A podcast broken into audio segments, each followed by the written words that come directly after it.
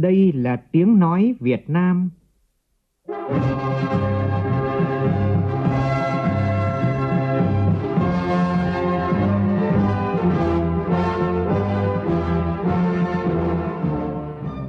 là tiếng nói Việt Nam, phát thanh từ Hà Nội, thủ đô nước Cộng hòa xã hội chủ nghĩa Việt Nam.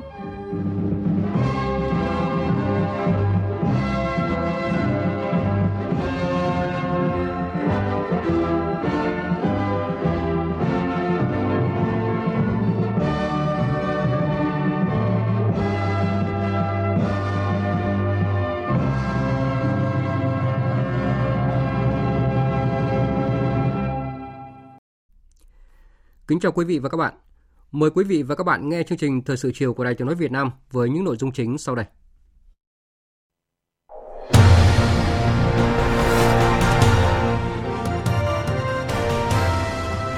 Ban Bí thư có điện gửi Ban chỉ đạo quốc gia phòng chống dịch COVID-19, các bộ ngành và địa phương về tăng cường công tác phòng chống dịch COVID-19.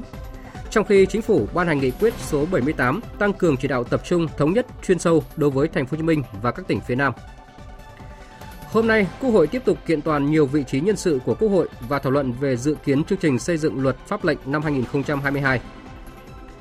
Số bệnh nhân COVID-19 khỏi bệnh tăng mạnh, nhiều bệnh nhân nặng nguy kịch tại thành phố Hồ Chí Minh cũng đã hồi phục kỳ diệu và chuyển sang trạng thái nhẹ hơn. Lô nhãn sông Mã Sơn La đầu tiên được xuất khẩu sang thị trường châu Âu và Vương quốc Anh. Trong phần tin quốc tế, Haiti chuyển sang một thời kỳ mới ổn định sau khi ông Ariel Henry tuyên thệ nhậm chức thủ tướng nước này.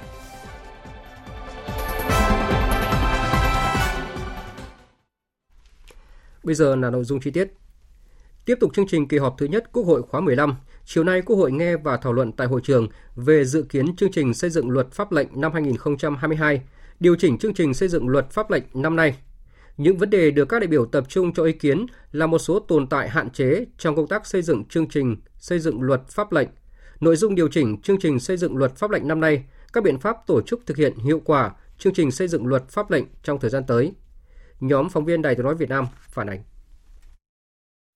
Sau khi nghe tờ trình của Ủy ban Thường vụ Quốc hội về dự kiến chương trình xây dựng luật pháp lệnh năm 2022, điều chỉnh chương trình xây dựng luật pháp lệnh năm 2021, một số đại biểu nhận định chương trình xây dựng luật pháp lệnh đã thể chế hóa kịp thời đường lối nghị quyết của Đảng, đáp ứng yêu cầu triển khai thi hành hiến pháp năm 2013. Công tác lập chương trình có nhiều đổi mới, tập trung cho chất lượng vai trò trách nhiệm của Quốc hội, Tuy nhiên, đại biểu Tô Văn Tám, đoàn Con Tum cho rằng tờ trình đã nêu rõ ràng những tồn tại nhiều năm chưa được khắc phục trong xây dựng luật pháp lệnh thời gian qua, như việc điều chỉnh chương trình vẫn còn nhiều, trong đó có không ít dự án được đề nghị bổ sung gần sát kỳ họp Quốc hội, có dự án được đưa vào chương trình nhưng nội dung chưa đạt được sự đồng thuận, còn nhiều ý kiến khác nhau, phải lùi tiến độ chương trình Quốc hội hoặc đưa ra khỏi chương trình để tiếp tục chuẩn bị. Đại biểu Tô Văn Tám cũng băn khoăn vì sao Ủy ban Thường vụ Quốc hội đã xác định được nguyên nhân chủ quan của tình trạng này mà vẫn để những tồn tại này kéo dài nhiều năm chưa được giải quyết.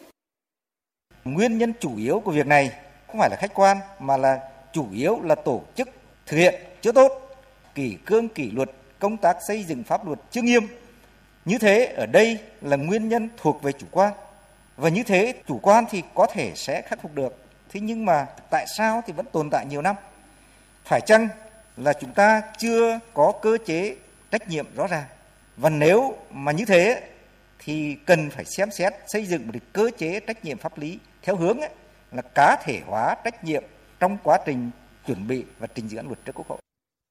khẳng định công tác lập và triển khai thực hiện chương trình xây dựng luật pháp lệnh hàng năm đã có nhiều đổi mới, bảo đảm tính linh hoạt nhưng vẫn bảo đảm tính chặt chẽ, thận trọng, tính khả thi của chương trình. Sự phối hợp ở từng khâu từng bước trong quy trình xây dựng luật ngày càng nhuần nhuyễn và hiệu quả. Song đại biểu Nguyễn Minh Sơn đoàn Tiền Giang cho rằng công tác xây dựng luật pháp lệnh hàng năm cần đổi mới theo hướng tổng thể và dài hạn hơn, gắn với định hướng xây dựng luật pháp lệnh nhiệm kỳ. Tôi tán thành cần xây dựng định hướng chương trình xây dựng luật nhiệm kỳ Quốc hội khóa 15 gắn với hoạch định phát triển kinh tế xã hội cho 5 năm tới để thể chế phát huy vai trò là động lực tăng trưởng kinh tế và bảo đảm phát triển bền vững, đồng thời bảo đảm tính hệ thống cân bằng, đồng bộ xuyên suốt cả về số lượng và lĩnh vực được điều chỉnh. Mặt khác, tạo điều kiện thuận lợi cho các cơ quan hữu quan có kế hoạch đầu tư, chuẩn bị nguồn lực thỏa đáng cho công tác xây dựng pháp luật. Đề cập tình trạng luật pháp lệnh đã được Quốc hội thông qua, được ban hành nhưng chậm được triển khai, đại biểu Nguyễn Anh Trí đoàn Hà Nội mong muốn cần có giải pháp để luật pháp lệnh được triển khai nhiều nhất trong thực tiễn cuộc sống. Tôi đề nghị chính phủ, các bộ, các địa phương, các ban ngành và đoàn thể không chỉ soạn thảo chuẩn bị luật mà sau khi Quốc hội thông qua thì cần truyền thông phổ biến và tổ chức triển khai luật trên thực tế. Còn nhân dân thì cần chấp hành luật pháp và Quốc hội thì không chỉ thảo luận rồi bấm nút thông qua luật mà phải có kế hoạch để kiểm tra, giám sát, đánh giá việc triển khai luật trong đời sống xã hội. Cần làm việc này nhiều hơn, chặt chẽ và thực chất hơn. Tôi nghĩ luật chỉ thực sự có giá trị khi luật được áp dụng thật và hiệu quả trong cuộc sống. Bên cạnh việc chỉ ra những tồn tại hạn chế lâu năm của chương trình xây dựng luật pháp lệnh hàng năm cũng như đề xuất giải pháp khắc phục, các đại biểu Quốc hội đã nêu ý kiến vào từng nội dung trong chương trình xây dựng luật pháp lệnh năm 2022, điều chỉnh chương trình xây dựng luật pháp lệnh năm nay. Đặc biệt, các đại biểu đề nghị cần sớm ban hành dự án luật đất đai sửa đổi để đáp ứng với những đòi hỏi của thực tiễn cuộc sống. Phóng viên Minh Hường và Vân Hồng tiếp tục thông tin về việc bổ sung chương trình xây dựng luật pháp lệnh năm 2021 trên cơ sở đề nghị của Chính phủ, Ủy ban Thường vụ Quốc hội trình Quốc hội bổ sung dự án luật sửa đổi bổ sung phụ lục danh mục chỉ tiêu thống kê quốc gia của luật thống kê vào chương trình kỳ họp thứ hai để trình Quốc hội khóa 15 cho ý kiến và thông qua theo quy trình tại một kỳ họp, lùi thời gian trình dự án luật thanh tra sửa đổi sang cho ý kiến tại kỳ họp thứ ba và thông qua tại kỳ họp thứ 4, chương trình xây dựng luật pháp lệnh năm 2022 xây dựng theo hướng tại kỳ họp thứ ba thông qua 5 dự án luật, dự thảo nghị quyết về chương trình xây dựng luật pháp lệnh năm 2023, cho ý kiến 5 dự án luật khác. Tại kỳ họp thứ tư thông qua 4 dự án luật, cho ý kiến hai dự án luật khác. Riêng dự án luật đất đai sửa đổi là dự án luật phức tạp có nội dung tác động lớn tới xã hội, cần nhiều thời gian để nghiên cứu. Ủy ban Thường vụ Quốc hội dự kiến đưa dự án luật này thông qua theo quy trình tại 3 kỳ họp. Như vậy dự án luật này sẽ được thông qua tại kỳ họp thứ 5 vào tháng 5 năm 2023 cho rằng nếu chờ đến kỳ họp thứ 5, dự án luật đất đai sửa đổi mới ban hành sẽ không đáp ứng được kịp thời những nhu cầu của thực tiễn cuộc sống. Đại biểu Nguyễn Văn Thân, đoàn Thái Bình đề xuất. Trên thị trường bất động sản, bây giờ là cái giá tăng rất là kinh khủng, thậm chí ờ, có thể dẫn đến cái khủng hoảng về bất động sản dành cho những người ở thôi. Mà hiện nay tất cả các địa phương và các công trình của các doanh nghiệp ấy đã giải tỏa đền bù rồi, nhưng vướng về luật đất đai và vướng về luật đấu thầu họ không thể xử lý được thì tôi đề nghị là thì chúng ta có thể phải đưa ra cái luật mà nếu không thì quốc hội phải đưa ra cái nghị quyết ờ, tập trung những vấn đề này để giải tỏa cái vấn đề bức xúc trong doanh nghiệp. Trong bối cảnh dịch COVID-19 có diễn biến phức tạp, để đáp ứng những vấn đề thực tiễn đang đặt ra, đại biểu Nguyễn Lân Hiếu đoàn An Giang cho rằng cần sớm ban hành luật khám chữa bệnh sửa đổi. Luật khám chữa bệnh sửa đổi đã được đưa vào dự kiến chương trình kỳ họp hai lần trong nhiệm kỳ Quốc hội khóa 14 à, tuy nhiên lại rút ra vào phút chót. Do đó tôi xin Quốc hội đưa vào chương trình xây dựng pháp luật khám chữa bệnh sửa đổi coi như luật khung. Luật sửa đổi sẽ lần đầu tiên luật hóa một hình thức khám chữa bệnh mới rất quan trọng trong giai đoạn bùng phát đại dịch mà chưa biết đến bao giờ kết thúc. Đó chính là khám chữa bệnh từ xa telehealth. Bệnh viện triển khai hình thức khám này từ hơn một năm nay. Chúng tôi gặp rất nhiều khó khăn vì hầu như chưa có luật khung hướng dẫn lấy đơn cử như việc cho phép bác sĩ khám chữa bệnh từ xa kê đơn thuốc và chịu trách nhiệm về cái đơn thuốc đấy hay là quyền lợi của người bệnh của bệnh viện trong quá trình khám chữa bệnh từ xa như thế nào. Các đại biểu đề nghị chương trình xây dựng luật pháp lệnh cần khẩn trương thể chế hóa nghị quyết của Đảng, ban hành luật để thực hiện mục tiêu kép vừa chống dịch, vừa phát triển kinh tế, vừa đáp ứng hội nhập kinh tế quốc tế. Trước đó sáng nay, Quốc hội đã bầu Tổng thư ký Quốc hội, Chủ tịch Hội đồng dân tộc, chủ nhiệm Ủy ban của Quốc hội, Tổng kiểm toán nhà nước nhiệm kỳ 2021-2026 bằng hình thức bỏ phiếu kín.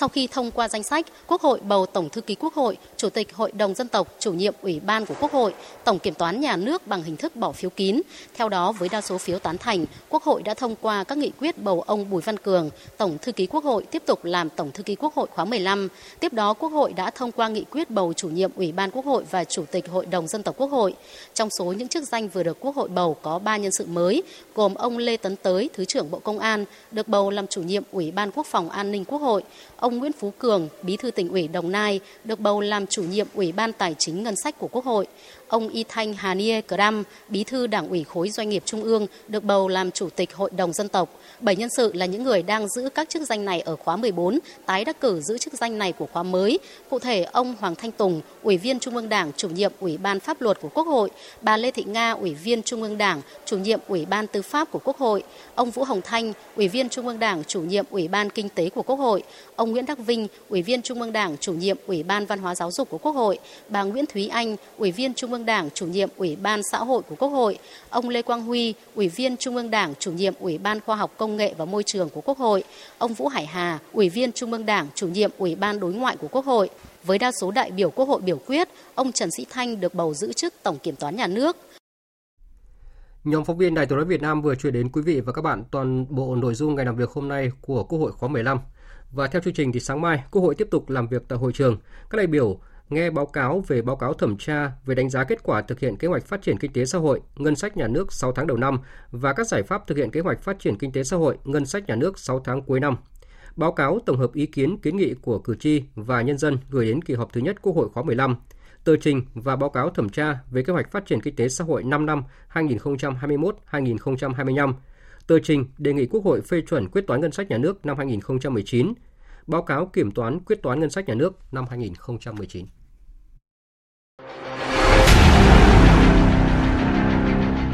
Đẩy lùi COVID-19, bảo vệ mình là bảo vệ cộng đồng.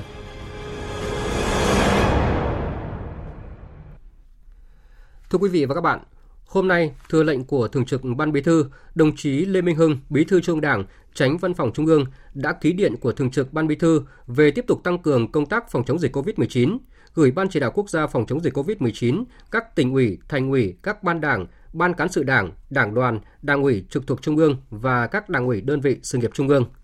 Để đạt hiệu quả cao hơn nữa trong công tác phòng chống dịch bệnh trong tình hình cấp bách hiện nay, Thường trực Ban Bí thư yêu cầu 1 toàn hệ thống chính trị tiếp tục tập trung cao nhất cho công tác phòng chống dịch. Các cấp ủy, tổ chức đảng tiếp tục quán triệt và tổ chức triển khai thực hiện nghiêm túc, quyết liệt, có hiệu quả chỉ đạo của Bộ Chính trị, Ban Bí thư, Chính phủ, Thủ tướng Chính phủ, Ban chỉ đạo quốc gia phòng chống dịch COVID-19 và hướng dẫn của Bộ Y tế về công tác phòng chống dịch trong tình hình mới – đặc biệt là kết luận số 07 KLTVK ngày 11 tháng 6 năm 2021 của Bộ Chính trị về một số nhiệm vụ trọng tâm tăng cường công tác phòng chống dịch COVID-19 và phát triển kinh tế xã hội. Tuyệt đối không lơ là chủ quan mất cảnh giác, động viên, biểu dương khen thưởng kịp thời các địa phương, tổ chức cá nhân làm tốt, xử lý nghiêm các hành vi vi phạm quy định chủ quan lơ là trong phòng chống dịch. 2. Bí thư các tỉnh ủy, thành ủy, người đứng đầu cấp ủy tập trung chỉ đạo sát sao, phát huy vai trò của các cấp ủy chính quyền, huy động cả hệ thống chính trị, tạo sự đồng thuận trong nhân dân, triển khai đồng bộ các giải pháp phòng chống dịch theo phương châm 4 tại chỗ với tinh thần chủ động, quyết liệt, linh hoạt, sáng tạo. Thực hiện nghiêm các giải pháp giãn cách, cách ly, khoanh vùng, truy vết, xét nghiệm, điều trị, tiêm vaccine. Đặc biệt là tại các địa phương đang thực hiện chỉ thị số 16 của Thủ tướng Chính phủ và các vùng địa phương có nguy cơ cao – nhằm kiểm soát kịp thời và khống chế hiệu quả, không để dịch lan rộng. Triển khai nhanh các chính sách hỗ trợ người dân và doanh nghiệp, cung ứng hàng hóa thiết yếu phục vụ cuộc sống của người dân, mua sắm trang thiết bị phục vụ công tác phòng chống dịch, chịu trách nhiệm trước Bộ Chính trị, Ban Bí thư về công tác phòng chống dịch trên địa bàn. 3. Ban chỉ đạo quốc gia phòng chống dịch COVID-19 và ngành y tế cần tiếp tục chỉ đạo kịp thời các địa phương xây dựng kịch bản giải pháp cụ thể phòng chống dịch như phòng ngừa, xét nghiệm, điều trị phù hợp với diễn biến mới của dịch bệnh, tập trung đẩy nhanh tiến độ nghiên cứu, chuyển giao, sản xuất, mua và tiêm vaccine. Các cấp các ngành chủ động phối hợp, đề xuất các chính sách để hỗ trợ và tháo gỡ khó khăn vướng mắc về huy động, sử dụng nguồn lực, bảo đảm đầy đủ hàng hóa thiết yếu, chủ động nguồn lực để mua sắm trang thiết bị vật tư y tế, các giải pháp, phương án hỗ trợ, chi viện hiệu quả cho các địa phương gặp khó khăn, địa bàn trọng điểm, các đô thị lớn, khu vực đông dân cư. 4. Ban dân vận Trung ương, Mặt trận Tổ quốc, tổ chức chính trị xã hội các cấp làm nòng cốt trong công tác tuyên truyền, vận động nâng cao nhận thức trách nhiệm và kỹ năng phòng chống dịch cho đoàn viên, hội viên và nhân dân. Khơi dậy tinh thần tương thân tương ái, hỗ trợ giúp đỡ nhau vượt qua khó khăn – có giải pháp thiết thực chăm lo, hỗ trợ cho người dân, nhất là những đối tượng khó khăn và yếu thế. 5. Lực lượng vũ trang ngoài việc tham gia phòng chống dịch có hiệu quả, chủ động phối hợp với các cơ quan địa phương có các giải pháp bảo đảm an ninh trật tự, không để bị động bất ngờ, kiên quyết xử lý các đối tượng lợi dụng tình hình dịch bệnh để xuyên tạc, kích động, chống phá, làm ảnh hưởng tới an ninh quốc gia, trật tự an toàn xã hội, cản trở công tác phòng chống dịch. 6. Ban tuyên giáo Trung ương, Bộ Thông tin và Truyền thông tập trung chỉ đạo các cơ quan thông tấn báo chí làm tốt công tác thông tin tuyên truyền, định hướng dư luận xã hội, góp phần củng cố niềm tin, xây dựng quyết tâm tạo sự thống nhất cao trong công tác phòng chống dịch, tránh tâm lý chủ quan khi đã áp dụng các giải pháp phòng chống dịch, nhất là sau khi tiêm vaccine, tránh khai thác đưa tin một chiều, thiếu kiểm chứng, gây tâm lý hoang mang trong nhân dân. Cùng với triển khai thực hiện điện của Ban Bí thư, Chính phủ cũng vừa ban hành nghị quyết số 78 phiên họp chính phủ chuyên đề về phòng chống dịch COVID-19, cụ thể như sau. Chính phủ yêu cầu Ban chỉ đạo quốc gia về phòng chống dịch COVID-19, các bộ ngành tập trung thống nhất, chuyên sâu đối với thành phố Hồ Chí Minh và các tỉnh phía Nam ở cấp liên vùng, đồng thời tăng cường kỷ luật kỳ cương, nâng cao ý thức chấp hành của người dân, đảm bảo thực hiện chặt chẽ hơn, hiệu quả hơn công tác phòng chống dịch theo chỉ thị 16 Đặc biệt, có thể thực hiện giãn cách xã hội cao hơn ở các địa bàn có diễn biến dịch bệnh phức tạp với mục tiêu bảo vệ, chăm sóc sức khỏe tính mạng của nhân dân là trên hết và trước hết. Chính phủ cũng quyết nghị thành lập tổ công tác đặc biệt của chính phủ đặt tại thành phố Hồ Chí Minh dưới sự chỉ đạo của Ban chỉ đạo quốc gia phòng chống dịch COVID-19 để xử lý, giải quyết ngay những nhiệm vụ các vấn đề cấp bách phát sinh tại thành phố Hồ Chí Minh và các tỉnh thành phố đang thực hiện giãn cách xã hội. Chính phủ giao Bộ trưởng Bộ Y tế chủ trì phối hợp với Bộ Tài chính, Bộ Kế hoạch và Đầu tư và các cơ quan liên quan ban hành danh mục mua sắm tập trung đối với các sinh phẩm vật tư, trang thiết bị y tế để phục vụ phòng chống dịch. Chính phủ yêu cầu các địa phương đang thực hiện giãn cách xã hội theo chỉ thị 16 phải thực hiện nghiêm, chặt chẽ và hiệu quả hơn nữa. Nghị quyết cũng nêu rõ tập trung ưu tiên nguồn lực cao nhất có thể cho hoạt động phòng chống dịch tại thành phố Hồ Chí Minh với các tỉnh thành phố đang thực hiện giãn cách xã hội – đồng thời thực hiện tốt công tác vận tải lưu thông hàng hóa thông suốt hiệu quả, không tự ý đặt ra giấy phép con làm ách tắc cản trở việc lưu thông hàng hóa và người thi hành công vụ. Đặc biệt, tập trung đẩy nhanh và thực hiện có hiệu quả chiến lược vaccine. Trong đó, tăng cường tiếp cận đa dạng các nguồn vaccine để mua được nhiều vaccine nhất có thể trong thời gian sớm nhất. Đẩy nhanh tiến độ chuyển giao công nghệ, nghiên cứu, sản xuất vaccine ở trong nước, tổ chức chiến dịch tiêm vaccine bảo đảm kịp thời, an toàn và hiệu quả – Chính phủ cũng yêu cầu các địa phương giả soát ngay và đề xuất cụ thể yêu cầu hỗ trợ về nhân lực, nhất là bác sĩ, điều dưỡng viên, kỹ thuật viên, sinh phẩm, trang thiết bị, vật tư y tế. Văn phòng Chính phủ phối hợp với Bộ Y tế tổng hợp và điều phối chung bảo đảm không để thiếu hụt cho các địa phương đang thực hiện giãn cách và không để trồng chéo lãng phí. Cùng với việc giao nhiệm vụ cụ thể cho từng bộ ngành và địa phương, Chính phủ cũng đề nghị Mặt trận Tổ quốc Việt Nam, các tổ chức chính trị xã hội, các đoàn thể nhân dân – tiếp tục vận động nhân dân, doanh nghiệp phát huy tinh thần đại đoàn kết, ủng hộ, chia sẻ tự giác và tích cực thực hiện các yêu cầu quy định về giãn cách xã hội nhằm phòng chống dịch. Đây không chỉ là trách nhiệm, nghĩa vụ mà còn là quyền lợi của mỗi người dân vì lợi ích cộng đồng và vì sự phát triển của đất nước.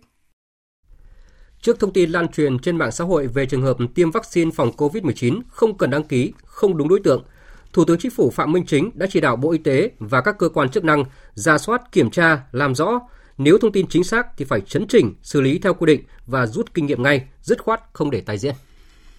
Thủ tướng yêu cầu Bộ Y tế và các địa phương thực hiện nghiêm yêu cầu phân bổ vaccine theo nguyên tắc công bằng, bình đẳng, công khai, minh bạch, linh hoạt, hiệu quả. Đặc biệt chú trọng chỉ đạo thực hiện chiến dịch tiêm vaccine bảo đảm đúng đối tượng, kịp thời, an toàn, hiệu quả. Mọi người đều bình đẳng, công bằng trong tiếp cận vaccine. Ưu tiên các đối tượng theo quy định của chính phủ, chấn chỉnh ngay và xử lý nghiêm các sai phạm nếu có trong quá trình phân bổ và tổ chức tiêm vaccine. Trong ngày hôm qua, Phó Chủ tịch Ủy ban nhân dân thành phố Hà Nội Trừ Xuân Dũng đã yêu cầu Giám đốc Sở Y tế chỉ đạo kiểm tra thông tin liên quan việc tiêm vaccine phòng COVID-19 tại bệnh viện Sanh Pôn,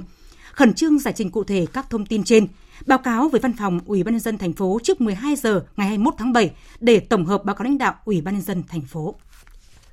Sáng nay, Phó Thủ tướng Chính phủ Vũ Đức Đam và đoàn công tác của Trung ương đã có buổi làm việc với lãnh đạo tỉnh Tiền Giang và Bến Tre về công tác phòng chống dịch COVID-19 tại hai địa phương này. Phóng viên Nhật Trường thông tin.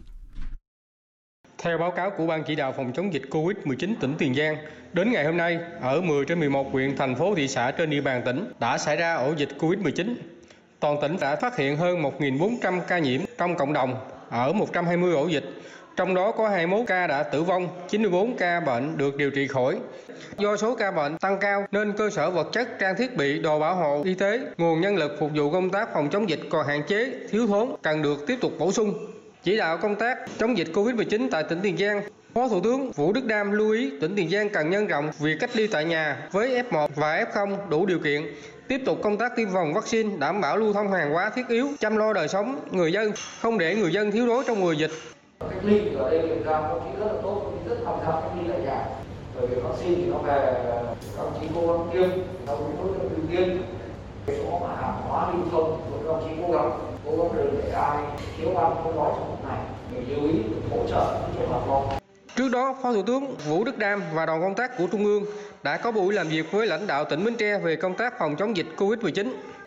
Tại buổi làm việc, Phó Thủ tướng Vũ Đức Đam chỉ đạo Bến Tre cần tăng cường công tác phòng dịch thần tốc truy vết các ca F0 vẫn còn lẫn khuất trong cộng đồng. Các ngành, các cấp phải đi từng ngõ, gõ từng nhà và ra từng đối tượng để triển khai truy vết hiệu quả. Phó Thủ tướng cho rằng công tác phòng chống dịch bệnh COVID-19 có thể kéo dài, địa phương cần kiên định duy trì mục tiêu kép đảm bảo thực hiện chỉ thị 16 của chính phủ nhằm mang lại hiệu quả cao trong phòng chống dịch COVID-19. 106 bệnh nhân nặng nguy kịch điều trị tại bệnh viện hồi sức COVID-19 của thành phố Hồ Chí Minh đã hồi phục tốt và chuyển sang trạng thái nhẹ hơn. Trong khi đó, tính từ ngày 27 tháng 6 đến nay, tại bệnh viện Giã chiến số 1 thành phố Hồ Chí Minh đã có hơn 1.700 bệnh nhân COVID-19 được xuất viện. Đây là tín hiệu khả quan sau khi thành phố đã điều chỉnh chiến lược mới trong điều trị bệnh nhân mắc COVID-19. Và nhằm giảm áp lực cho các bệnh viện điều trị COVID-19, hôm nay, Ủy ban dân thành phố Hồ Chí Minh đã ban hành văn bản hướng dẫn phối hợp giữa y tế, địa phương và gia đình tổ chức cơ sở cách ly tập trung cho đối tượng F0 trên địa bàn thành phố Thủ Đức, quận huyện, phường xã, thị trấn. Tin của nhóm phóng viên Kim Dung và Trịnh Giang thường trú tại thành phố Hồ Chí Minh. Theo hướng dẫn của Ủy ban nhân dân thành phố Hồ Chí Minh, cơ sở cách ly tập trung cho đối tượng F0 sẽ dành cho các trường F, trường hợp F0 có kết quả xét nghiệm nhanh, kháng nguyên hoặc xét nghiệm RT-PCR dương tính và không có triệu chứng lâm sàng không kèm bệnh lý nền. Về thời gian cách ly tập trung, đối với các trường hợp F0 không có triệu chứng lâm sàng là 7 ngày, nếu kết quả xét nghiệm vào ngày thứ bảy là âm tính hoặc dương tính thấp. Khi người bệnh đủ điều kiện xuất viện theo quy định của Bộ Y tế thì các địa phương ban hành quyết định kết thúc thời gian cách ly tập trung theo quy định. Theo cầu của Ủy ban nhân dân thành phố Hồ Chí Minh, cơ sở cách ly F0 tập trung trên địa bàn phường, xã, thị trấn, quận huyện và thành phố Thủ Đức sẽ sử dụng các cơ sở hạ tầng sẵn có tại địa phương như ký túc xá của trường học, khu chung cư mới chưa đưa vào sử dụng, khách sạn, nhà nghỉ, trường học ở trên địa bàn. Trước diễn biến dịch bệnh COVID-19 hết sức phức tạp tại nhiều địa phương trên cả nước, đặc biệt là ở thành phố Hồ Chí Minh và tại 19 tỉnh thành phố phía Nam đang áp dụng biện pháp giãn cách xã hội theo chỉ thị 16 của chính phủ nhằm ngăn chặn đẩy lùi dịch bệnh. Chiều nay, bên hành lang Quốc hội, phóng viên Đài tiếng nói Việt Nam đã trao đổi với các đại biểu Quốc hội về nội dung này. Đại biểu Quốc hội đồng tình đánh giá cao việc chính phủ ban hành nghị quyết số 78 chuyên đề về phòng chống dịch COVID-19, trong đó có giải pháp thành lập tổ công tác đặc biệt của chính phủ thực hiện công tác phòng chống dịch COVID-19. Ghi nhận của phóng viên Đỗ Minh. Theo đại biểu Nguyễn Thị Việt Nga, Phó trưởng đoàn đại biểu Quốc hội tỉnh Hải Dương, Chính phủ quyết nghị thành lập tổ công tác đặc biệt của Chính phủ đặt tại Thành phố Hồ Chí Minh dưới sự chỉ đạo của Ban chỉ đạo quốc gia phòng chống dịch COVID-19 để xử lý giải quyết ngay những nhiệm vụ, các vấn đề cấp bách phát sinh trong công tác phòng chống dịch COVID-19 tại Thành phố Hồ Chí Minh và các tỉnh thành phố đang thực hiện giãn cách là rất cần thiết để đảm bảo kịp thời, đồng bộ hiệu quả trong chống dịch. Việc uh, dịch bệnh bùng phát ở các tỉnh phía Nam, những cái giải pháp quyết liệt là cái điều rất cần thiết. Chính phủ cũng vô cùng nỗ lực chỉ đạo thành phố Hồ Chí Minh dập dịch. Tôi quan tâm thứ nhất là cái phần mua sắm trang thiết bị phòng chống dịch. Khi chúng ta mua sắm bằng ngân sách, thì chúng ta phải tuân theo những quy định của luật pháp, tất cả các bước về mua sắm. Nếu như chúng ta cứ lần lượt theo các cái bước như thế, thì rõ ràng là trong cái thời điểm nước sôi lửa bỏng, có những lúc sẽ trở thành là rất muộn chống dịch không thể trì hoãn được. Thế và thứ hai nữa là cái việc lưu thông hàng hóa cuộc sống của người dân trong vùng dịch phải cung cấp nhu yếu phẩm cho người dân. Đồng tình với ý kiến này, đại biểu Phạm Trọng Nghĩa, đoàn đại biểu Quốc hội tỉnh Lạng Sơn cho rằng dịch COVID-19 đang bùng phát mạnh ở thành phố Hồ Chí Minh và các tỉnh phía Nam là điều không mong muốn, nhưng chính phủ, chính quyền địa phương đang cùng với nhân dân quyết tâm cao thực hiện các biện pháp chống dịch. Việc thành lập tổ công tác đặc biệt của chính phủ thực hiện công tác phòng chống dịch COVID-19 đã thể hiện sự quyết liệt sát sao kịp thời trong chỉ đạo điều hành đối với công tác phòng chống dịch. Thành lập cái tổ công tác đặc biệt thực hiện công tác phòng phòng chống Covid và đặt ngay tại thành phố Hồ Chí Minh giải pháp hết sức là nhanh chóng, kiên quyết, kịp thời và thể hiện cái tính quyết liệt trong chỉ đạo điều hành của chính phủ của thủ chính phủ khắc phục như giải quyết ngay những cái vấn đề mà cấp bách phát sinh. Tôi tin tưởng rằng với cái thành phần lãnh đạo của các bộ ngành, chính quyền địa phương cũng là có đủ thẩm quyền để có thể khống chế được dịch bệnh. Viện Vệ sinh Dịch tế Trung ương cho biết trong tuần này dự kiến 3 triệu liều vaccine phòng COVID-19 của Moderna sẽ về Việt Nam. Đây là lô vaccine do chính phủ Hoa Kỳ viện trợ thông qua cơ chế COVAX Facility. Trước đó, Bộ Y tế cho biết Pfizer đã đồng ý tăng số lượng vaccine COVID-19 cung cấp cho Việt Nam trong quý 3 là từ 3 triệu lên 3 triệu rưỡi liều và đồng ý bán thêm 20 triệu liều trong năm nay, nâng tổng số liều vaccine Pfizer dự kiến bán cho Việt Nam là 51 triệu liều, tăng 20 triệu liều so với kế hoạch. Như vậy, ngoài 105 triệu liều đã cam kết, đã ký hợp đồng, 70 triệu liều đang đàm phán và có khả năng sẽ ký được thì dự kiến trong năm nay và đầu năm tới. Việt Nam dự kiến có tổng cộng 175 triệu liều. Đến nay thì Việt Nam đã ghi nhận hơn 10 triệu 600 nghìn liều vaccine COVID-19, trong đó có tới 7 triệu 100 nghìn liều AstraZeneca, vaccine Moderna và Pfizer.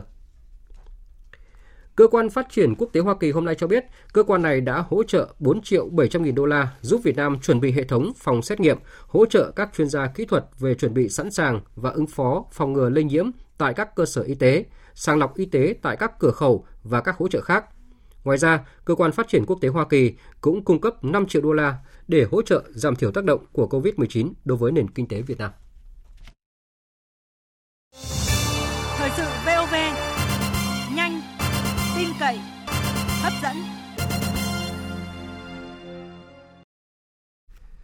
Chương trình thời sự chiều nay tiếp tục với các nội dung đáng chú ý khác.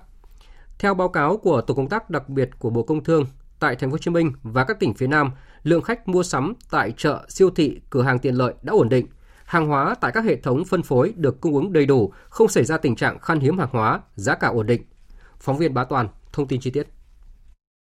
Tại thành phố Hồ Chí Minh, hệ thống siêu thị MM Mega Market đã tăng lượng hàng hóa dự trữ thiết yếu gấp 3 đến 4 lần. Hệ thống này cũng cam kết tổ chức những xe hàng lưu động chuyến hàng đồng giá không đồng để đưa đến các vùng khó khăn do bị phong tỏa, phục vụ nhu cầu người dân. Tổng công ty thương mại Sài Gòn Sacha đã huy động lượng hàng hóa thiết yếu tăng gấp 4 đến 5 lần so với bình thường. Hệ thống siêu thị Sài Gòn Coop đã dự trữ nguồn hàng thiết yếu tại các hệ thống khoảng 45 ngày bán hàng, tại các trung tâm phân phối là khoảng 2 tháng. Trong khi đó, hệ thống siêu thị Vinmark và Vinmark Cộng đang dự trữ lượng hàng hóa gấp 3 lần so với bình thường, tương ứng khoảng 40 đến 60 ngày tiêu thụ. Còn tại các tỉnh phía Nam, theo ghi nhận của Tổ công tác đặc biệt Bộ Công Thương, đến nay nguồn cung thực phẩm dồi dào, đáp ứng đủ nhu cầu tiêu dùng của người dân. Tuy nhiên, việc vận chuyển hàng hóa từ các địa phương về thành phố Hồ Chí Minh và từ thành phố Hồ Chí Minh tới các địa phương vẫn còn gặp khó khăn. Thứ trưởng Bộ Công Thương Đỗ Thắng Hải cho biết, Tổ công tác đặc biệt Bộ Công Thương sẽ tiếp tục phối hợp với các bộ ngành địa phương để tháo gỡ khó khăn trong việc vận chuyển cung ứng hàng hóa tại các tỉnh thành đang thực hiện giãn cách theo chỉ thị 16. Tuy nhiên, các địa phương cũng cần chủ động động giải quyết những khó khăn, vướng mắc. Trước hết đó là ở các địa phương vì chính quyền địa phương có vai trò rất quan trọng thì ngoài cái việc là đảm bảo đáp ứng ngay tại địa phương mình thì đề nghị Sở Công Thương, Sở Nông nghiệp Phát triển nông thôn từng địa phương báo cáo chính quyền ở tại địa phương trước. Đồng thời cũng báo cho chúng tôi biết nhưng còn cái vai trò ví dụ như Bộ Nông nghiệp, Bộ Công Thương mang tính chất nhiều hơn đó là điều phối giữa các tỉnh là hết sức là quan trọng. Hiện nay, thành phố Hồ Chí Minh đang từng bước cho phép chợ truyền thống hoạt động trở lại. Đây là giải pháp được nhận định là căn cơ trong đảm bảo chuỗi cung ứng hàng hóa bởi kênh phân phối truyền thống chiếm hơn 70% lượng hàng đến người dân. Tổ chức vận tải theo luồng xanh tạo điều kiện thuận lợi lưu thông hàng hóa thiết yếu phục vụ người dân thành phố Hồ Chí Minh và 19 tỉnh thành phố phía Nam đang được các sở giao thông vận tải chủ động phối hợp thực hiện. Phóng viên Hà Nho đã phỏng vấn nhanh ông Trần Quang Lâm, giám đốc Sở Giao thông Vận tải thành phố Hồ Chí Minh về nội dung này. Mời quý vị và các bạn cùng nghe. Thưa ông là tới nay thì Sở Giao thông Vận tải thành phố Hồ Chí Minh triển khai các hoạt động vận tải để đáp ứng như thế nào nhu cầu về hàng hóa thiết yếu của người dân khi đang áp dụng à, chỉ thị 16 của Thủ tướng Chính phủ ạ? Chúng tôi đã cùng phối hợp với à, các sở giao thông vận tải trong vùng, đặc biệt là các tỉnh trong vùng Đông Nam Bộ và Tây Nam Bộ cũng đã thống nhất cái phương thức để phối hợp đảm bảo vận chuyển của hàng hóa là xe tải, hàng hóa thiết yếu, xe ra vào hệ thống cảng biển cũng như là xe à, phục vụ sản xuất kinh doanh ấy. cái thời điểm ban đầu thì chỉ riêng thành phố Hồ Chí Minh là thực hiện chỉ thị 16 cho nên là cái việc tổ chức giai đoạn đấy nó rất là khó khăn còn à, hiện nay thì à, bên cạnh đấy thì trước và sau và để chuẩn bị cho cái tình huống mà trước trước cái ngày 19 tháng 7 là thực hiện chỉ thị 16 của 19 tỉnh thành phía Nam trong đó có thành phố Minh ấy, thì Bộ Thông Vận tải cũng đã có cái họp chuẩn bị trước xây dựng các cái kịch bản phương án tạo luồng xanh thuận lợi hơn nữa và để đảm bảo cái việc giao giao thương hàng hóa. À, cùng với đó là sự phối hợp rất là chặt chẽ và hỗ trợ kịp thời của Bộ Y tế. Cũng đã ban hành các văn bản về vấn đề là thời hạn xét nghiệm rồi công nhận những cái phương pháp xét nghiệm đối với cái SARS-CoV-2 thì nó cũng giải tỏa rất lớn cho cái việc mà cho tài xế về mặt tâm lý cũng như về một cái điều kiện để mà lưu thông qua các địa phương. À, song song đó nữa thì à, sự phối hợp mà rất là trách nhiệm và tích cực của lực lượng cảnh sát giao thông của các địa phương. Và sự chỉ đạo của Bộ Thông Vận tải là đồng chí Bộ trưởng là họp hàng ngày để kiểm điểm và chỉ ra những cái mặt mà tồn tại để xử lý cho nó thông suốt. Đánh giá cái việc mà tổ chức từ thủ tục cho đến thực tiễn cho đến triển khai và việc phối hợp giữa các lực lượng thì thấy rằng là việc lưu thông hàng hóa ở 19 tỉnh là đáp ứng được. Đây là một cái khu vực mà hàng hóa lưu thông rất là lớn. Và tôi thấy như vậy đấy nỗ lực rất lớn và đã đáp ứng được. Thưa ông, à, việc phối hợp kết nối với tổ công tác đặc biệt của Bộ Giao thông Vận tải như thế nào để à, hoạt động vận tải luồng xanh À, hàng hóa được vận chuyển nhanh chóng thuận tiện nhất? Hiện nay thì để mà thực hiện một cuộc kêu kép thì bên cạnh mà vận tải hàng hóa thì chúng ta có thêm vấn đề à, vận vận chuyển công nhân đi lại giữa các địa phương. Hiện nay thì à, cái việc mà vận chuyển công nhân chúng ta cũng phải chuẩn bị xây dựng các cái phương án, tổ chức đưa đón công nhân từ cái tỉnh mà đi đi lại hàng ngày giữa các cái tỉnh trong vùng để đảm bảo được cái việc mà mục tiêu kép còn về các loại hình mà vận tải thì tôi thấy rằng là hiện nay đường đường bộ, chủ yếu là đường bộ tiếp theo là đường thủy và và sau đó là có thể là đường sắt đường sắt thì đối với những cái hàng hóa mà uh, mang tính chất có khối lượng lớn thế mạnh của các tỉnh ở miền trung miền bắc như gạo rồi là những cái sản phẩm mà mang nhất là khô á, thì có thể là chúng ta phát huy thêm các cái phương thức này nhưng hiện nay thì các tỉnh phía Nam cũng đã đáp ứng được. Tôi thấy hiện nay là các tỉnh phía Nam cũng từ cung từ cấp và cái việc lưu chuyển trong vùng vẫn đáp ứng được cái nhu cầu thiết yếu của người dân. Theo ông là tới nay có còn cái khâu nào mà còn bất cập hay là những cái tuyến vận tải nào mà còn phải cải thiện hơn nữa để vừa thực hiện tốt chỉ thị 16 của chính phủ vừa là đáp ứng thông thương lưu thông hàng hóa trên toàn quốc từ một thành phố lớn nhất của cả nước ạ? tôi thấy hiện nay thì ờ, về cơ bản là rất thuận lợi thì tất nhiên là khi mà chúng ta thực hiện nó một à, giữa một, một vùng mà thực hiện theo chỉ thị 16 để phòng chống dịch và một vùng mà thấp hơn hoặc một cái vùng mà chưa thực hiện là một gọi là vùng xanh thì cái việc là lưu thông giữa hai khu vực này thì cần phải có sự phối hợp chặt chẽ hơn nữa. Mà chúng ta cần phải ưu tiên để tập trung để tháo gỡ để giải quyết ngay nếu như có những cái tồn tại là giữa các cái tỉnh giáp ranh với 19 tỉnh đang thực hiện theo kỳ 16 à, đây là cái điểm mà chúng tôi cũng rất là quan tâm. Đặc biệt là đối với à, Ờ, bộ thông vận tải cái vai trò của tổng cục đường bộ rất là quan trọng và tổng cục cũng đã chủ động xây dựng một cái phần mềm chung của cả nước cũng như đã giao cho các cục quản lý đường bộ trong vùng là phải chủ trì để điều phối giữa vùng 19 tỉnh so với các cái tỉnh kết nối với các tỉnh giáp ranh thì tôi thấy cái chỗ này chúng ta sẽ ưu tiên hơn để giải quyết. Vâng ạ, xin được à, trân trọng cảm ơn ông Trần Quang Lâm, giám đốc Sở Giao thông Vận tải Thành phố Hồ Chí Minh đã tham gia trả lời phỏng vấn của phóng viên Đài Tiếng nói Việt Nam ạ. Thưa quý vị và các bạn, trước ảnh hưởng lớn của đợt dịch bùng phát lần thứ tư này thì Tổng Liên đoàn Lao động Việt Nam đã quyết định chi hỗ trợ khẩn cấp cho đoàn viên người lao động bị ảnh hưởng bởi dịch Covid-19 với tổng số tiền là trên 113 tỷ đồng. Tin của phóng viên Phương Thoa.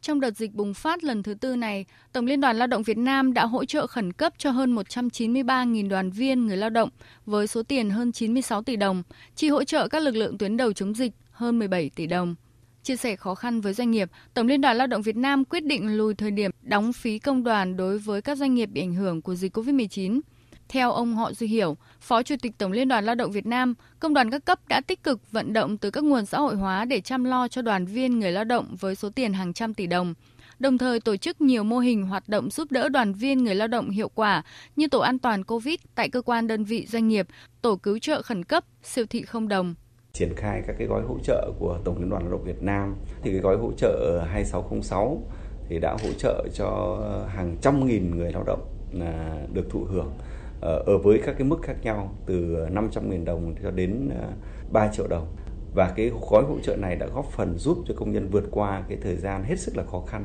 Đấy là cái thời kỳ mà họ đang bị à, phong tỏa hoặc bị cách ly. Bên cạnh cái việc hỗ trợ chung thì chúng tôi đặc biệt quan tâm đến cái đối tượng mà lao động à, đang có thai hoặc là nuôi con à, dưới 6 tuổi. Ở trong các cái quy định của Tổng Liên đoàn thì đều à, lưu ý là đối với đối tượng này thì sẽ được hưởng tối đa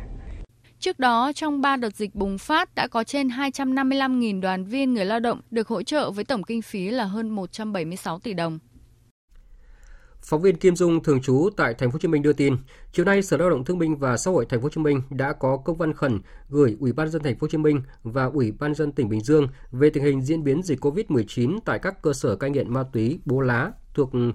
ờ, quản lý của Sở Lao động Thương binh và Xã hội thành phố đóng trên địa bàn huyện Phú Giáo, tỉnh Bình Dương. Theo báo cáo tối 17 tháng 7, tại cơ sở cai nghiện ma túy Bố Lá có hai nhân viên có triệu chứng sốt nhẹ, nhức đầu. Qua test nhanh cho kết quả dương tính với SARS-CoV-2. Tính đến chiều qua thì đã thực hiện xét nghiệm cho 689 người, trong đó có 506 người dương tính với COVID-19.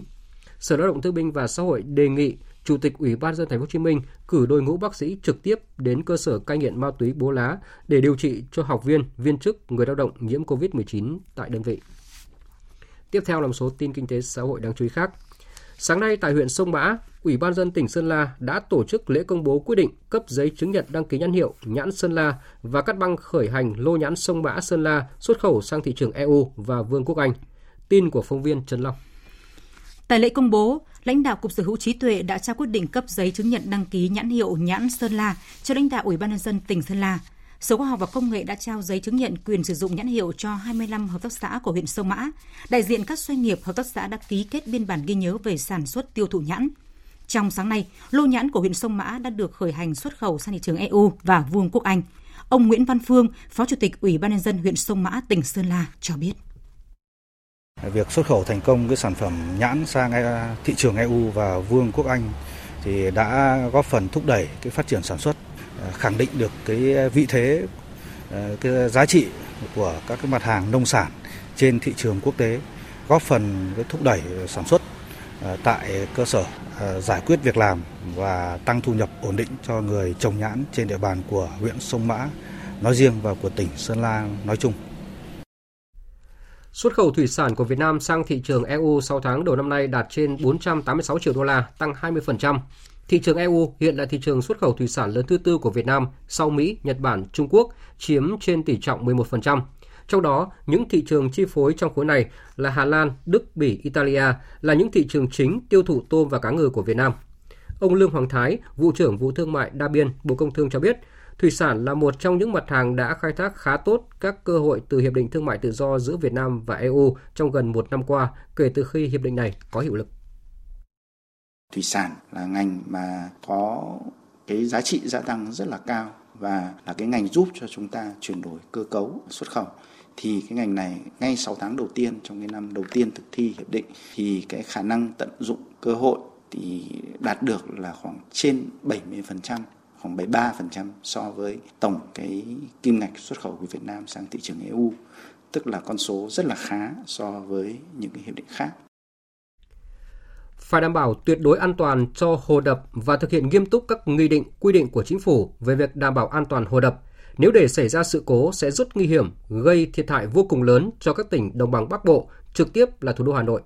Đây là yêu cầu của Phó Thủ tướng Lê Văn Thành, trưởng ban chỉ đạo Trung ương về phòng chống thiên tai, Chủ tịch Ủy ban Quốc gia ứng phó sự cố thiên tai và tìm kiếm cứu nạn tại buổi làm việc với các bộ ngành và lãnh đạo chủ chốt tỉnh Hòa Bình về công tác đảm bảo an toàn và vận hành xả lũ công trình thủy điện Hòa Bình vào sáng nay. Phóng viên Minh Long thông tin chi tiết.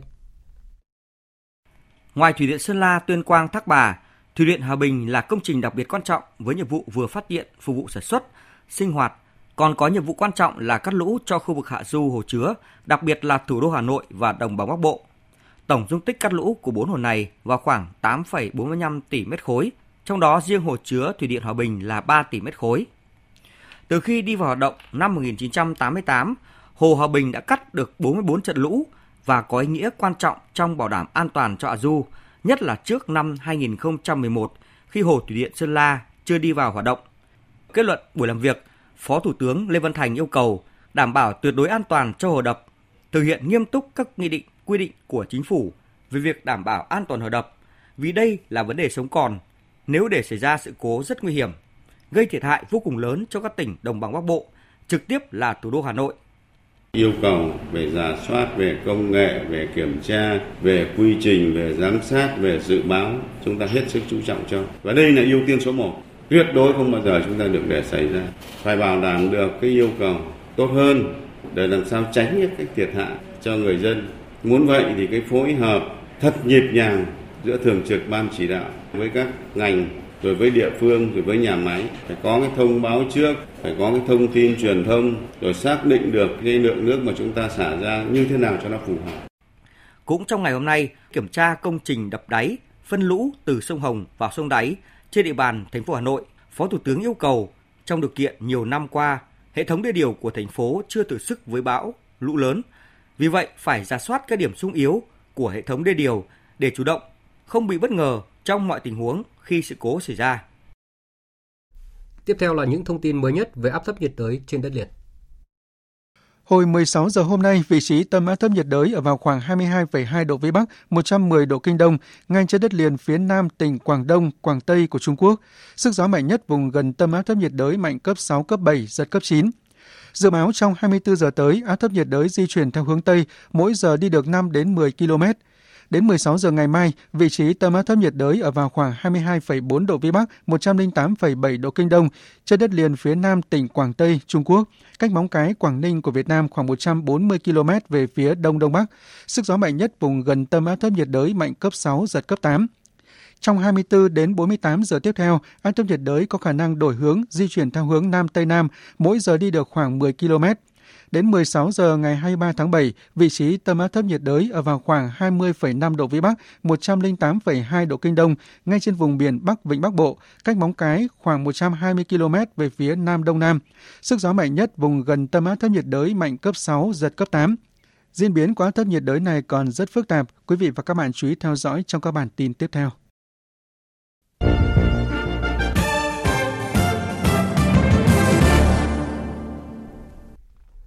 Mời quý vị và các bạn nghe tiếp chương trình Thời sự chiều của Đài Tiếng nói Việt Nam.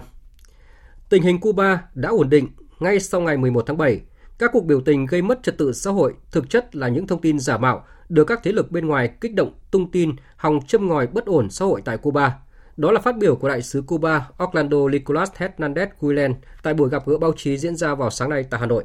Tin của phóng viên Hồ Điệp. Tại cuộc gặp gỡ báo chí, đại sứ Cuba Orlando Nicolas Hernandez Gulen cho biết tình hình tại Cuba đã ổn định ngay sau ngày 11 tháng 7 và những kẻ gây rối sẽ phải chịu sự trừng phạt của pháp luật. Theo đại sứ Cuba, các cuộc biểu tình gây mất trật tự xã hội Cuba ngày 11 tháng 7 có bàn tay đạo diễn từ nước ngoài và những thế lực xấu đã sử dụng thông tin về hình ảnh giả mạo, không có thật, fake news, tung lên mạng xã hội và truyền thông quốc tế, hòng châm ngòi bất ổn xã hội tại Cuba. Đại sứ Cuba Orlando Nicola Hernandez Gulen cho biết. Ngay sau ngày 11 tháng 7, tình hình Cuba đã ổn định trở lại, nhưng các hoạt động ngấm ngầm chống phá Cuba vẫn đang tiếp tục diễn ra trên các mạng xã hội. Các thế lực chống phá vẫn sử dụng công nghệ cao, tung tin giả, tiếp tục bôi nhọ và chống phá Cuba. Thông tin ra bên ngoài những hình ảnh không đúng sự thực về tình hình và cuộc sống của người dân Cuba, thậm chí còn trả tiền cho những kẻ xấu xuống đường biểu tình gây bất ổn tình hình Cuba. Đại sứ Cuba Orlando Nicola Hernandez Gulen cũng đã thông tin về những thành quả trong việc chăm lo cho cuộc sống của người dân Cuba chống dịch COVID-19, đặc biệt là việc phát triển 5 loại vaccine mới phòng chống COVID-19 đang được các nhà khoa học Cuba tiến hành thử nghiệm. Theo đại sứ Cuba, chính phủ Cuba đã đưa ra nhiều chính sách mới đáp ứng nguyện vọng của người dân, nâng cao chất lượng cuộc sống cho nhân dân. Ông Orlando Nicola Hernandez Gulen cũng đã cảm ơn những tình cảm của bạn bè quốc tế, đoàn kết ủng hộ đất nước và nhân dân Cuba. Chúng tôi đã nhận được những lời động viên, đoàn kết, ủng hộ, giúp đỡ trí tình, quý báu của nhiều quốc gia, trong đó có Việt Nam dành cho Cuba.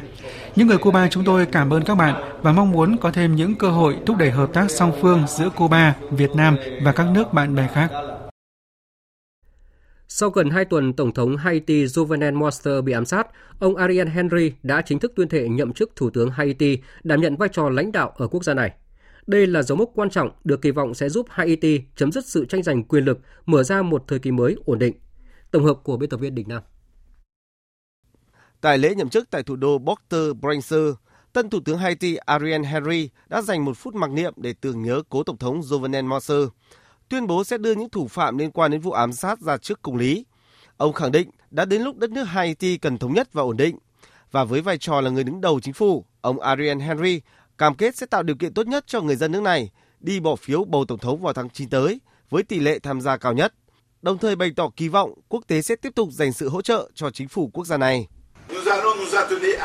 Chúng tôi sẽ xây dựng một môi trường an toàn, đáng tin cậy và ổn định để tạo điều kiện thuận lợi cho các hoạt động chính trị trên khắp đất nước. Chúng tôi mong đợi sự tham gia đông đảo của người dân trong cuộc bầu cử tổng thống với tỷ lệ đi bỏ phiếu cao nhất. Đối với các đối tác quốc tế, chúng tôi tin tưởng vào sự hỗ trợ của bạn để giúp Haiti đối mặt với tình huống khẩn cấp hiện tại như các bạn từng hỗ trợ trong quá khứ.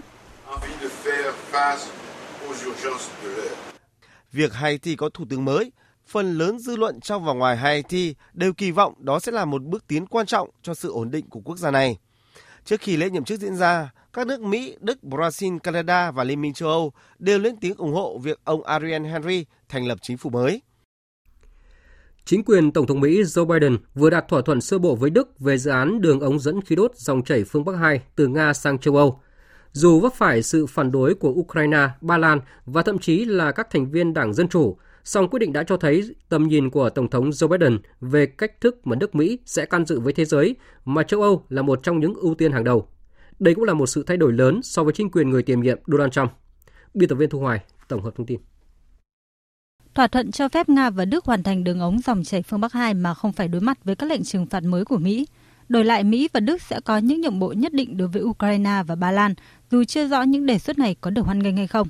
Trước đó, Bộ Ngoại giao Mỹ hồi đầu tuần cho biết một quan chức ngoại giao cấp cao sẽ đến thăm cả Ba Lan và Ukraine ngay trong tuần này. Tại cuộc gặp với Thủ tướng Đức Angela Merkel hồi tuần trước, nhà lãnh đạo Mỹ đã ngầm đưa ra sự đảm bảo khi nhấn mạnh trừng phạt Đức vì sự ủng hộ đó sẽ phản tác dụng đối với các lợi ích rộng lớn hơn của Mỹ. Vào thời điểm tôi trở thành Tổng thống, dự án đã hoàn thành 90% và việc áp đặt các biện pháp trừng phạt dường như không có ý nghĩa gì. Vì vậy, tôi và Thủ tướng Đức đã yêu cầu các nhóm chuyên trách xem xét những biện pháp thực tế mà hai nước có thể cùng nhau thực hiện để đảm bảo an ninh năng lượng cũng như an ninh của Ukraine. Dù tới nay vẫn khẳng định lập trường phản đối dự án, nhưng mặt khác, ngay từ đầu năm nay, chính quyền Tổng thống Joe Biden đã dỡ bỏ một số trừng phạt nhằm vào các thực thể và cá nhân tại Đức tham gia xây dựng đường ống gây ra phản ứng giận dữ từ các thành viên quốc hội và sự thất vọng từ Ukraine và Ba Lan. Tỉnh Hà Nam, miền Trung của Trung Quốc đang phải hứng chịu đợt mưa lũ lịch sử, không chỉ khiến hàng chục người thiệt mạng và mất tích mà còn ảnh hưởng nghiêm trọng tới hệ thống giao thông tại đây. Phóng viên Bích Thuận, thường trú tại Bắc Kinh, thông tin chi tiết. Các trận mưa lớn nhất trong vòng 60 năm qua xảy ra liên tiếp từ ngày 17 tháng 7 đến nay đang nhấn chìm thành phố Trịnh Châu, tỉnh Hà Nam. Ngoài 12 người thiệt mạng do bị nước cuốn trôi dưới ga tàu điện ngầm, theo chính quyền thành phố Trịnh Châu, tính đến sáng nay, 36.000 người tại đây đã bị ảnh hưởng nghiêm trọng bởi mưa lũ, gần 200.000 người đã được di rời. Nhiều tuyến đường sắt và đường cao tốc qua tỉnh Hà Nam đã bị gián đoạn do thời tiết khắc nghiệt, trong khi một số lượng lớn các chuyến bay đã phải hủy do lượng mưa kỷ lục quét qua các thành phố và làng mạc. Mưa lớn và lũ lụt đã khiến 31 đoạn đường trên 25 tuyến đường cao tốc ở Hà Nam phải tạm thời đóng cửa. Tính đến 9 giờ sáng nay giờ địa phương, tổng số 660 chuyến bay đến và đi tại sân bay quốc tế Tân Trịnh của Trịnh Châu đã bị hủy, chiếm khoảng 70% tổng số chuyến bay. Chủ tịch Trung Quốc Tập Cận Bình đã phải ra chỉ thị quan trọng, yêu cầu các cấp chính quyền ưu tiên bảo đảm an toàn tính mạng và tài sản của người dân, đồng thời thực hiện nghiêm các biện pháp phòng chống lũ lụt và cứu trợ thiên tai. Về tình hình dịch COVID-19, số ca nhiễm mới trên thế giới đã tăng lên trên 192 triệu người. Trong bối cảnh tình hình dịch bệnh ở Indonesia ngày càng trở nên tồi tệ với tỷ lệ tử vong cao nhất thế giới, hàng nghìn trẻ em nước này đã phải trở thành trẻ mồ côi, đối mặt với các nguy cơ thất học, tảo hôn, bạo lực và buôn bán người. Phóng viên Hương Trà, thường trú tại Indonesia, thông tin. Đại dịch COVID-19 đã để lại nỗi đau sâu sắc cho gia đình Aurum, 18 tuổi, sinh sống ở tỉnh Bekasi, miền Tây Java, bởi chỉ trong vòng một tháng, Aurum và ba người em bỗng chốc trở thành trẻ mồ côi khi lần lượt cả bố và mẹ đều qua đời vì COVID-19.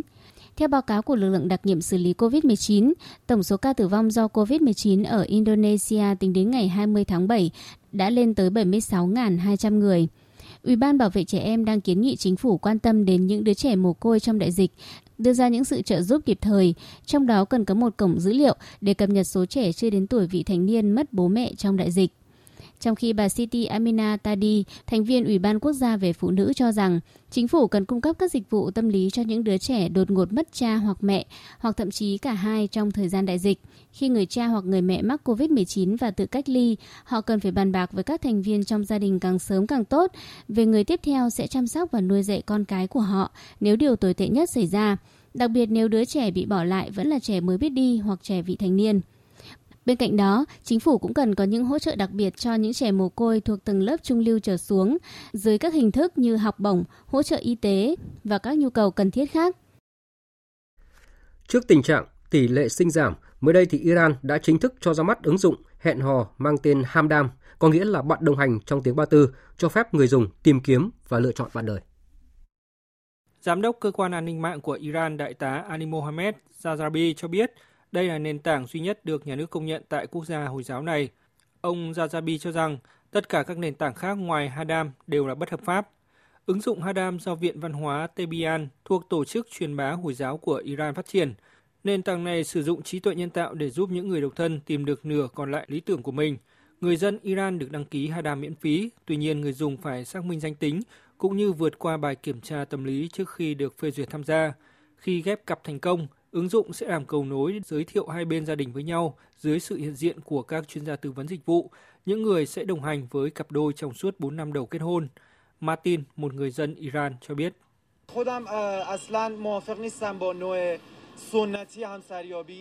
Bản thân tôi hoàn toàn không đồng ý với phương pháp tìm bạn đời truyền thống, trong đó gia đình chọn bạn đời cho bạn và họ không có tiếng nói cuối cùng trong việc lựa chọn bạn đời cho mình. Tôi nghĩ phương pháp này tốt hơn phương pháp truyền thống để tìm bạn đời. Giới chức Iran, trong đó có lãnh tụ tối cao Ali Khamenei, đã nhiều lần cảnh báo về tình trạng tuổi kết hôn gia tăng và tỷ lệ sinh giảm của quốc gia này. Theo thống kê, tỷ lệ sinh của phụ nữ Iran giảm 25% trong suốt 4 năm qua. Hiện một phụ nữ tại Iran chỉ sinh trung bình 1,7 con. Tháng 3 vừa qua, Quốc hội Iran đã thông qua dự luật gia tăng dân số và hỗ trợ gia đình, trong đó có đề nghị chính phủ hỗ trợ tài chính để khuyến khích giới trẻ kết hôn và mỗi cặp vợ chồng sinh từ hai con trở lên. Thưa quý vị và các bạn, Olympic Tokyo bị hoãn từ năm 2020, liên tục phát sinh tranh cãi liên quan đến việc hủy hay không hủy. Và cho đến tận ngày hôm qua, thì khả năng Thế vận hội bị hủy và phút chót vẫn bị đề ngỏ nếu có quá nhiều vận động viên tham dự mắc COVID-19. Tuy nhiên, cả thế giới đang đặt niềm hy vọng vào sự kiện thể thao lớn này, vốn có thể mang thế giới xích lại gần nhau hơn, truyền cảm hứng đoàn kết và hòa bình cho nhân loại. Tổng hợp của biên tập viên Đình Nam. Thế giới cần Thế vận hội lúc này như một sự kiện của sự hy vọng. Nó có sức mạnh mang cả thế giới xích lại gần nhau, truyền cảm hứng và thể hiện những điều có thể. Đó là tuyên bố của Tổng Giám đốc Tổ chức Y tế Thế giới WHO Tedros Adhanom Ghebreyesus khi ông đến Tokyo, Nhật Bản. Ông hy vọng Thế vận hội Tokyo 2020 sẽ diễn ra thành công với những tia hy vọng từ Tokyo sẽ chiếu sáng một bình minh mới trong một thế giới khỏe mạnh, an toàn hơn và công bằng hơn. Thông điệp đoàn kết cũng đã được kỳ Thế vận hội Tokyo gửi đi. Ủy ban Olympic quốc tế hôm qua đã thông qua đề xuất sửa đổi khẩu hiệu của Thế vận hội để slogan này phù hợp với hoàn cảnh hiện tại hơn. Khẩu hiệu mới được thêm hai từ cùng nhau, đó là nhanh hơn, cao hơn, mạnh hơn, cùng nhau để nhấn mạnh sự cần thiết của tình đoàn kết trong những thời điểm khó khăn như đại dịch COVID-19. Thủ tướng Nhật Bản, nước chủ nhà tổ chức Olympic, ông Suga Yoshihide cũng thể hiện quyết tâm tổ chức Olympic với lời kêu gọi giờ là lúc chúng ta phải đoàn kết cùng với những nỗ lực và trí tuệ của nhân loại, Olympic sẽ diễn ra. Hy vọng và đoàn kết là những thông điệp hết sức ý nghĩa trong bối cảnh đại dịch hiện nay. Tuy nhiên, với Olympic không thể thiếu đi thông điệp của hòa bình.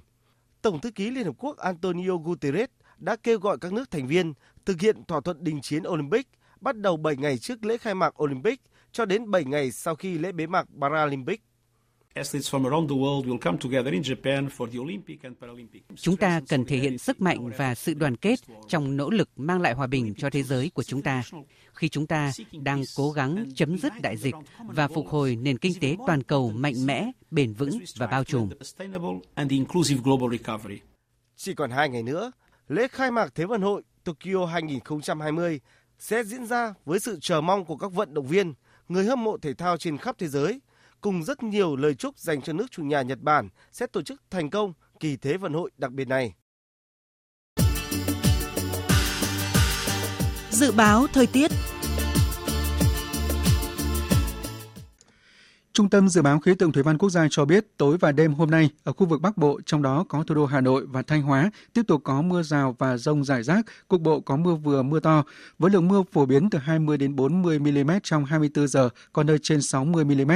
Trong mưa rông cần đề phòng khả năng xảy ra lốc xét và gió giật mạnh, nguy cơ xảy ra lũ quét, sạt lở đất và ngập úng cục bộ tại khu vực miền núi.